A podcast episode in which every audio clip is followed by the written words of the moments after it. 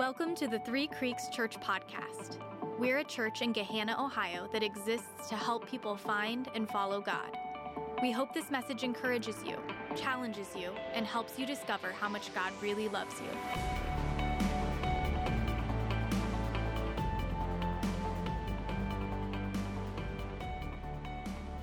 Good morning, Three Creeks. My name is Joel, and I get to be the pastor here.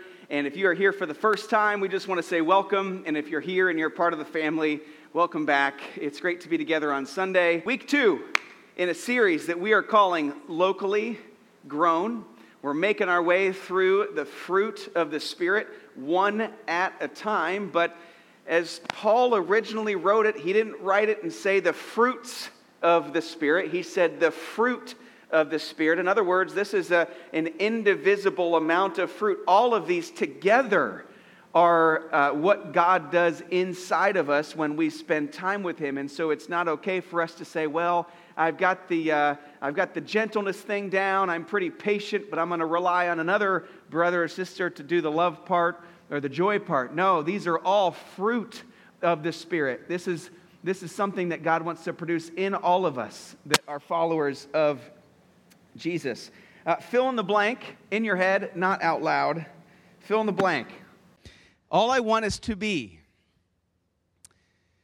Perhaps you thought that the most popular answer was loved. All I want is to be loved. All I want is to be healthy. It's not the number one answer. All I want is to be wealthy. It's not the number one answer. All I want is to be safe and secure. All I want is to be surrounded by friends and family. All I want, all I want is to be powerful. All I want is to, to be influential. All I want is to be at peace. If I could just be at peace, that's all I want. None of those are the number one answer. I asked my uh, seven year old niece this question this week. Her name is Lennon. I said, Lennon, fill in the blank. All I want is to be, and she said, a cheetah. not the number one answer. Not going to help me on Sunday with my sermon. The number one answer, by far, all I want is to be happy. That's all I want. And you might point to one of those other answers and say, well, that's just a way to get happy. But at the end of the day, the answer that is the most popular is all I want is to be happy. In other words, all they want is to be joyful. And I know those two are different, but what we want is the feeling of being happy, and that feels pretty similar to the feeling of being joyful, but joyful is really just long lasting happiness. It's much deeper than happiness. Happiness comes and goes with a set of circumstances, joy transcends a set of, a set of circumstances. You get, you get kind of a collection of adverse conditions, and happiness quickly disappears. But you get a, a set of adverse conditions, and joy is actually confirmed and, and at times even fortified. Joy transcends an adverse set of circumstances. Happiness at the soul level is joy. And so, uh, all people really want, they think they want happiness, but joy is actually better. It's deeper, it's, it's long lasting. All people want is to be joyful. And so, it begs the question how do we get that? And if, if we get it, if we get joy, that lasts through whatever we're going through. How do we keep it? How do we become those people that we think of when we think of the word joy? There's not that many of them that come to mind because, in some ways, you know, happiness, you can go find it a lot of places, but joy, joy is, is, is more rare than you think that it is. How do we become the people that have joy? And if we get it, if we become them, how do we stay that way? The good news for us is that the Bible talks a lot about joy. The word joy is mentioned 430 different times in the Bible. and I have searched the scriptures for the last couple weeks, and it seems as though there is somewhat of a path to joy.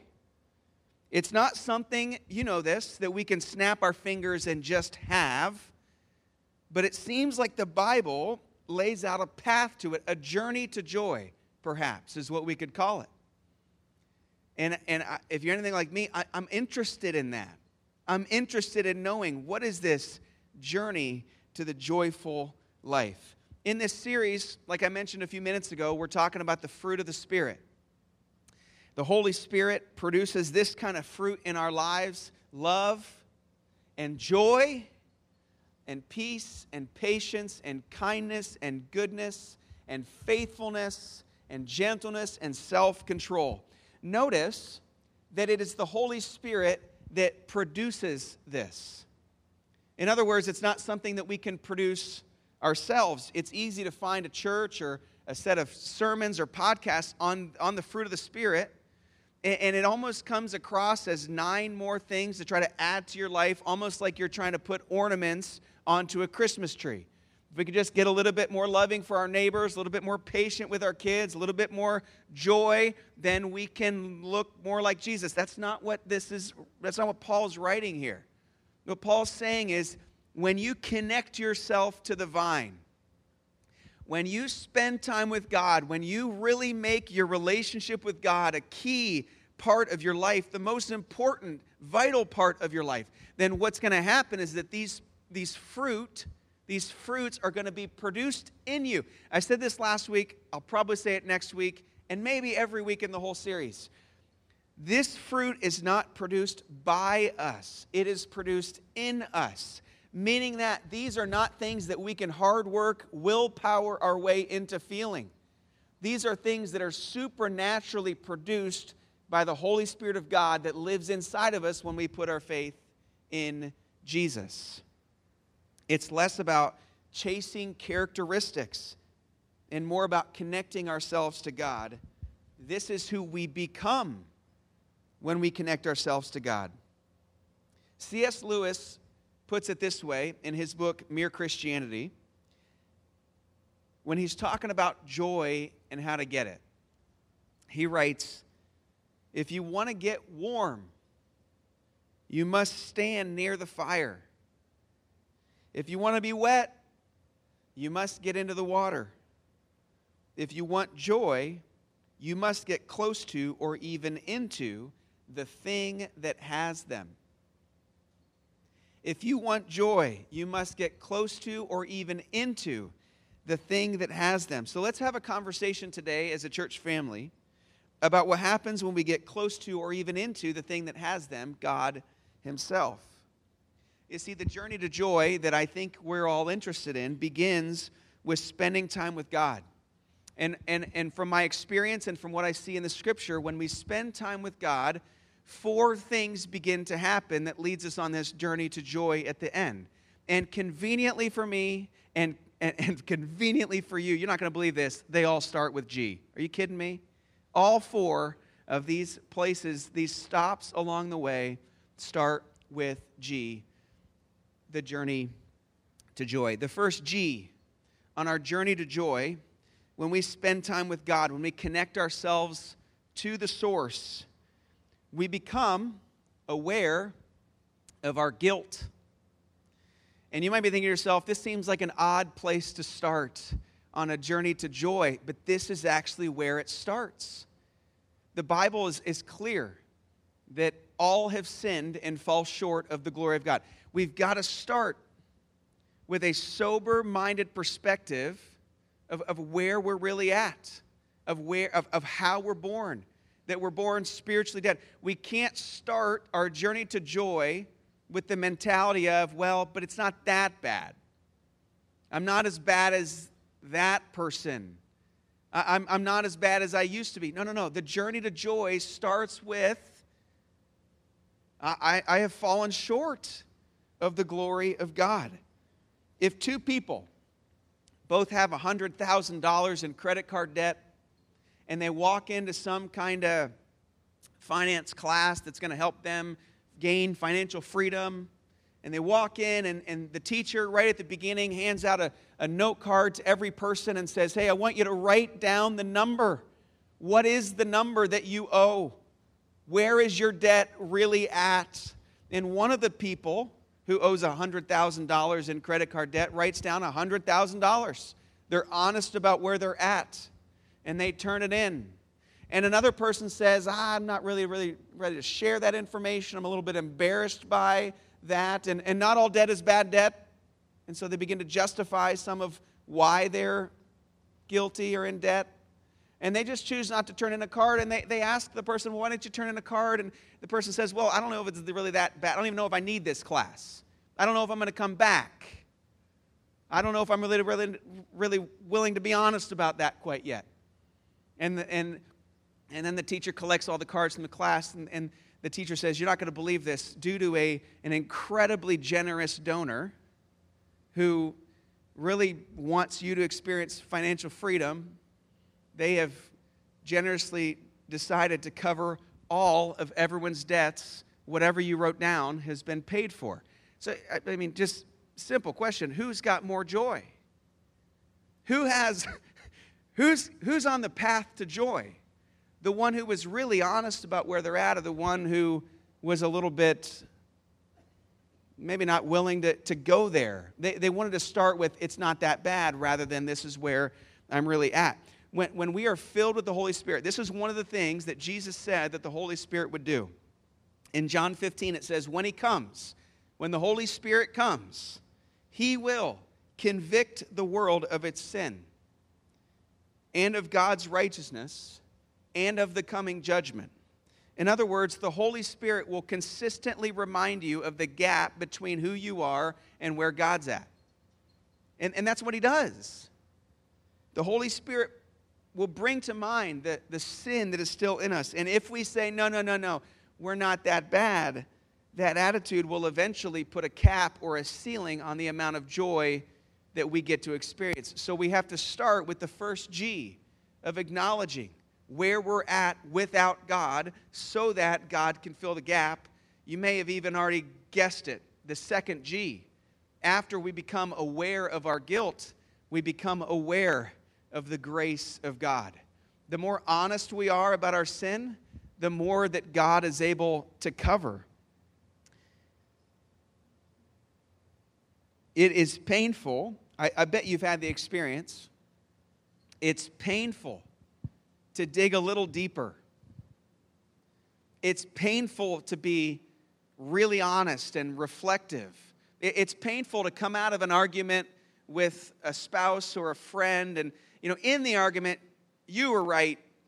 You know what I'm saying? Like you were the right one in your mind. But then, upon reflection, if you're really honest, it can be painful to dig a little deeper and go, man, I am more envious than I thought that I was. I am more jealous than I thought that I was. I am more addicted than I thought that I was. I am more prideful than I thought that I was. But if we're willing to dig a little bit deeper, it begins to create a sense of joy because we realize that even the worst part about us, the worst, the worst parts about us, are wiped away through the person of Jesus Christ. Romans 5:11 lays it out. So now we can rejoice in our new wonderful relationship with God because the Lord Jesus Christ has made us friends with God. I have a friend named Garrett, and Garrett really surprised me early on with something he did. One of the things I noticed about Garrett's life was that he was very, very joyful. And if you were to meet Garrett, you too would think, man, this guy has a joy. I don't see this kind of joy very often. Good day, bad day, Garrett always seemed to have more joy than anybody else in the room. And, you know, it's easy to think quickly, well, maybe he was born that way, just kind of a natural bent to being peppy. But the reality was, is that the first time that I had breakfast with Garrett, Garrett said, I'll pray. And so he began to pray. I'm sure he prayed for perhaps his family or his children or whatever we had going on that day. And at the end of Garrett's prayer, he said, And above all else, God, thank you for your grace through the person of Jesus on the cross. Without that, we have no hope. In Jesus' name, amen. And I thought, dude, it's like eggs and toast. We don't really usually go there in breakfast prayers. And then I realized over time, Garrett always prayed and thanked God for his, it was a way for him to remind himself of what he needed the most. He said, above all else, I, I thank you for the grace of God. And be, I began to wonder, and perhaps you're just thinking the same thing as I was. Is there a correlation between the joy that Garrett has in his life and his awareness of the supernatural grace of God? I have a sneaky suspicion that they're related. When you spend time with God, when you, when you commune with other believers, or, or when you go and just spend one on time with the Lord, what it, what it does is it brings your mind an awareness of this grace of God, which is step two on this path to joy. Step three on the path to joy is an awareness of the goodness of God on top of the grace of God. Maybe you've had the same experience as I have. Let, me explain something that I thought years ago, and, and frankly, have a, a temptation to think even today, but, but I think I, I don't think I'm the only one who's felt like this. For many years of my, of my Christian life, I thought, well, I know that my sins are forgiven, and I know that I'm going to heaven, and one day that will be tremendous. But if I choose Christ, and if I choose the Christian life, then I am kind of choosing a toned down version of this life. Others that do not follow Christ will experience more joy now, but oh man, one day I'll say, See, I told you so. Jesus was the way. That's what I thought. I thought that by choosing to follow Christ, I was, I was taking out some of the joy and just waiting for the good part. I got the grace part, but I, I thought ah, the, the goodness part of life, that was, that was going to be for other people while I wait this out and one day be able to say, see, I was right. And then, and then I would go and I would read Psalm 119. And I would read what the author would write about the commands of God or the Word of God, the, the instructions of the Lord. And one of the things that jumped, jumped out at me was that the author wrote, I open my mouth and pant, longing for the commands of God. I open my mouth and pant, longing for the commands of God. I, I, just would read that and go, I've never, I've never had that experience. I'm trying to ignore the commands of God. I'm trying to not know them so that I can plead ignorance when it comes to the commands of God. I, I thought by signing up to be a Christian, there were a lot of these rules that if I could just I just kind of skirt by them a little bit, then I could have a little bit of joy on the side, but really the commands of God are, are that's what's going to limit my joy. But when Jesus talks about joy, this is what Jesus said a couple hundred years after the psalmist wrote it. He said, When you obey my commands in John 15, you remain in my love. And I've told you these things so that you will be filled with my joy. Yes, your joy will overflow. There's a way to live your life where you just dig your heels in and say, No, I'm going to do it my way. I'm going to do relationships my way. I'm going to do conflict resolution my way. I'm going to get money, spend money, spend my time my way. But when we trust in the goodness of God, that He is not out to get us, but rather He literally created joy when we follow His commandments, that is actually the place that our joy begins to overflow. So, this, this idea that God is trying to neuter me or give me this toned down version of a fun life, it's, it's not true. In fact, you guys remember maybe uh, there was a lot going on at the time with some of the lights behind Chris when he was reading this passage, but one of the things that Chris read right before I came up here was Psalm 16, verse 11, that says that it is God that makes known to us the paths of life, and in God's right hand is everlasting joy.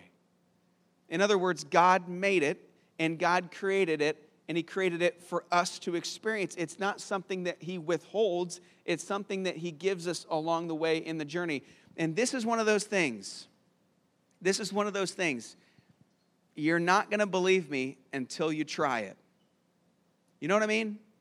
And, and you can sit there and just go, is, what's Joel on?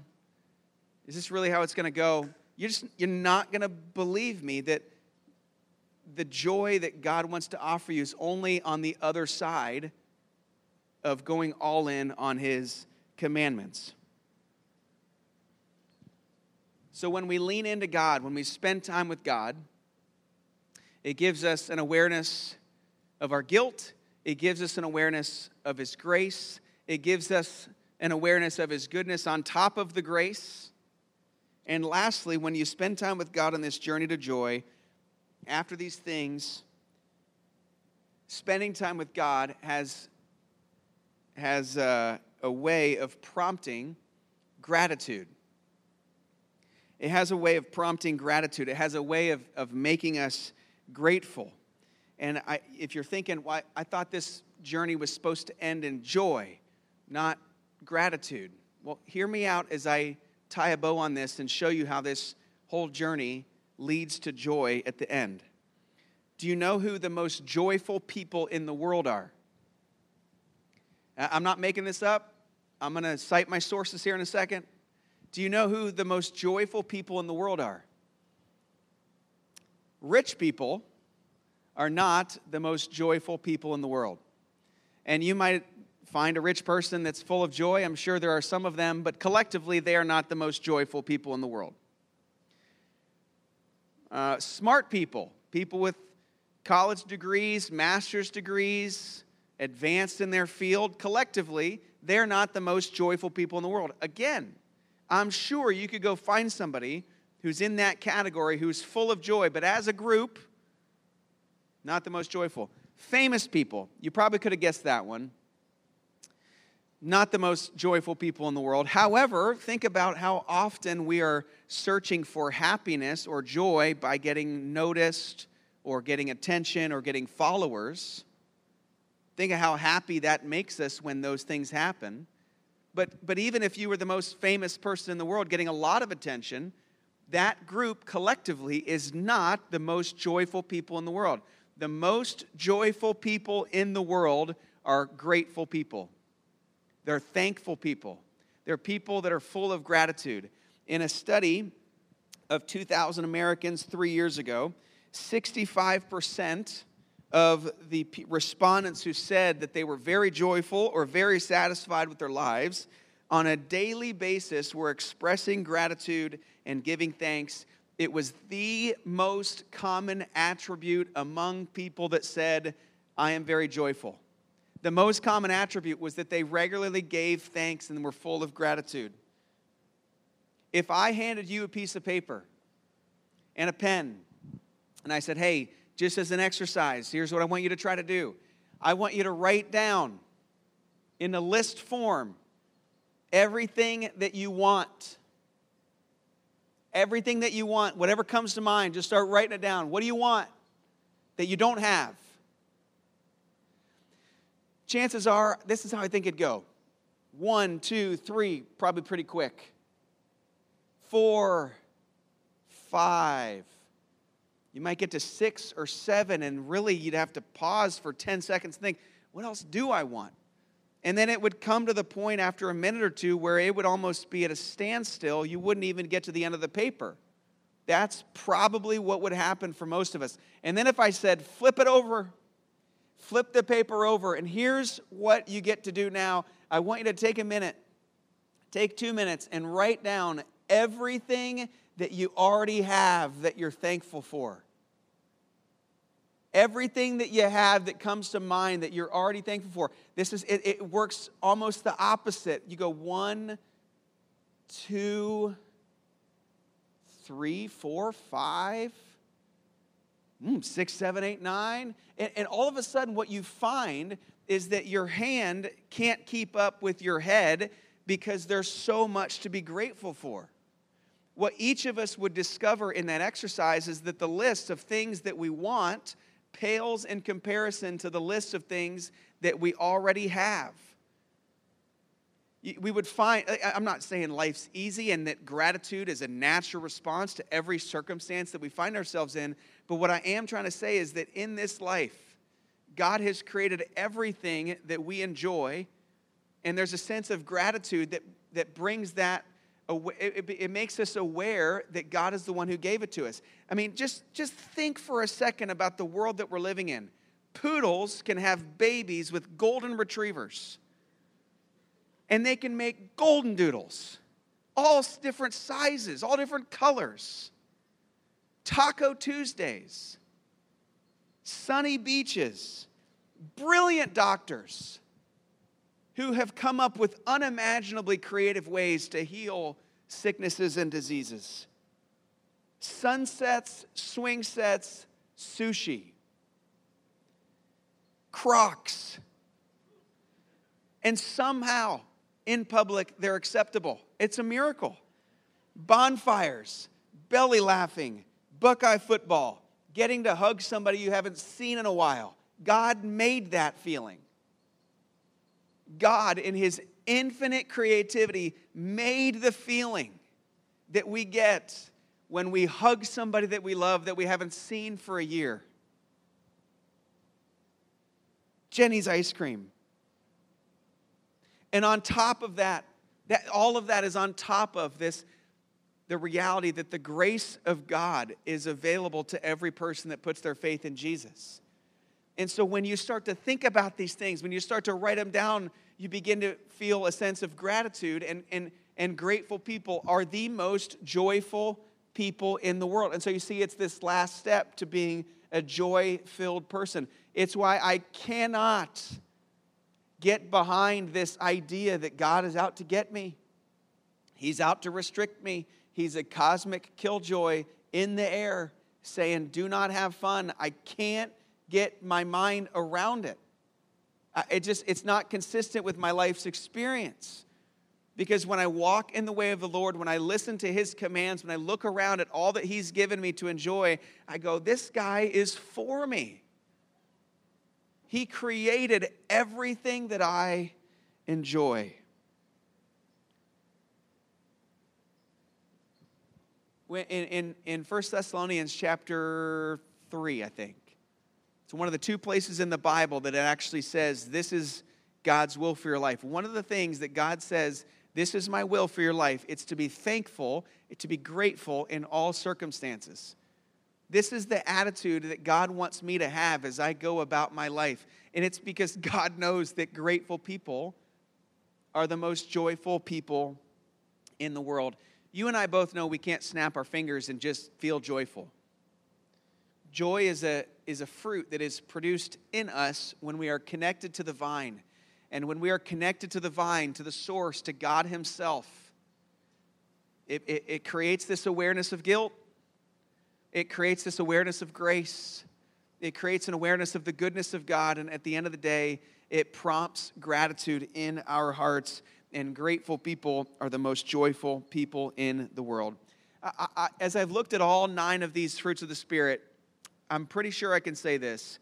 There is no fruit, if you did divide them up, which we're not supposed to, but if we did, there's no fruit of the nine that is more magnetic than joy. Joy of the nine is the one that looks the best from the outside and to a whole world that answers that survey, all I want is to be, to that world that answers happy. If this church was full of people that, was, that we were connected to God in a, in a special way, and this, this fruit of joy just began to just be produced in us and come out of our lives, I can't think of anything that would be more magnetic to a hungry world than joy. And I hope as I've laid the path out today that you might get on it. Can I pray for you? Lord, I pray for our church. that we would be as magnetic as Lynd's fruit farm in October. That people will not even be able to stay away if they want to, because they will look at our church, they will look at the people of Three Creeks and say, there just is something there that is supernatural, that is different, that is different than I have. And Father, would you, would you allow us to point people to the source, to you? Because having joy, God, it's not the, it's what we want, but it's not the end. The, the true joy is being in relationship with you. And so, God, would you help us to point people to that? To the person in here who thinks that joy is a billion miles away, I pray, God, that you will meet them in a special way this week and give them Christian supernatural joy produced by God in their heart because they're connected to you. And I pray that in Jesus' name. Amen. Thanks for listening to the Three Creeks Church podcast. To find out more about our church, to give online, or to attend a service, visit threecreekschurch.com.